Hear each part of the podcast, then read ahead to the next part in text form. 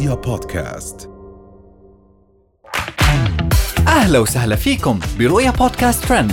كل إشي بتحتاجوا تعرفوه عن آخر أخبار النجوم والمشاهير وأهم ترند صدر لهذا الأسبوع.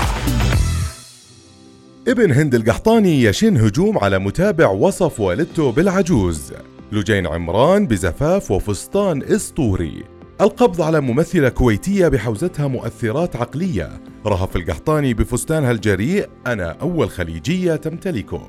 وأخيرا عبير أحمد تتعرض للحساسية من الفيلر يشوه وجهها. شن معاذ ابن الناشطة السعودية هند القحطاني هجوم حاد على متابع وصف والدته بالعجوز من تعليقه لها. وعرض معاذ التعليق عبر حسابه الشخصي على سناب شات واللي كتب له فيه أحد المتابعين لا هند خلي عجوزكم ترجع الصور اللي قبل أمس أو اعرضها لنا تزيد المشاهدات وكان رد معاذ بهذا الشكل. من هند القحطاني بننتقل لخبر عاد وتصدر الترند وهو خبر زواج الإعلامية السعودية لجين عمران.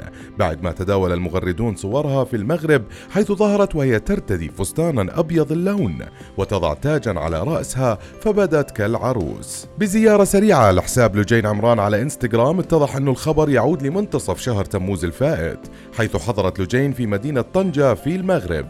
حفل زفاف أحد الأشخاص ونشرت حينها مجموعة صور من المشاركة. المشاركة. وشكرت أهل المغرب على محبتهم وعلى الطقوس الجميلة المعتمدة في احتفالاتهم. بالخبر الثاني أعلنت السلطات الكويتية إلقاء القبض على فنانة مشهورة من فئة البدون بتهمة حيازة المؤثرات العقلية. فور وصولها من أحد الدول العربية في مطار الكويت ووضحت السلطات الكويتية إنها مش المرة الأولى اللي بيتم القبض على هالفنانة دون توضيح هويتها أو اسمها. بننتقل من الكويت للسعودية وخاصة رهف القحطاني بعد ما تعرضت لهجوم كبير بسبب إطلالتها الأخيرة بفستان وحقيبة باهظة الثمن.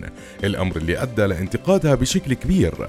وبررت رهف إنه الانتقادات ما بتهمها لأنها اشترت الفستان لأنها حبته كثير وما خلته بنفسها. كمان وضحت إنها أول خليجية بتلبس هالموديل واللي نشرت صورته قبل التعديل على أحد العارضات واللي تبين إنه غير ساتر إلا إنها أجرت عليه بعض التعديلات اللي تناسب ظهورها. وخبرنا الأخير عن الفنانة عبير أحمد بعد ما شكل شفتيها نتيجة خضوعها لعملية تجميل وكان من الواضح إنها لم تنجح خاصة بعد ظهورها بوجه منتفخ بشكل مبالغ فيه ووضحت إنها خضعت لعمليات لتذويب الفيلر إلى أنها تحسست من المادة وأرسلت هالمقطع لدكتورها لحتى تطمنوا عن حالتها. والجدير بالذكر إنه الفنانة عبير أحمد بتعاني من مرض يسمى الوهن العضلي واللي أعلنت عنه مؤخرا في أحد لقاءاتها واللي بيؤدي لشبه شلل في النطق والحركة. وهاي كانت أهم أخبارنا لليوم.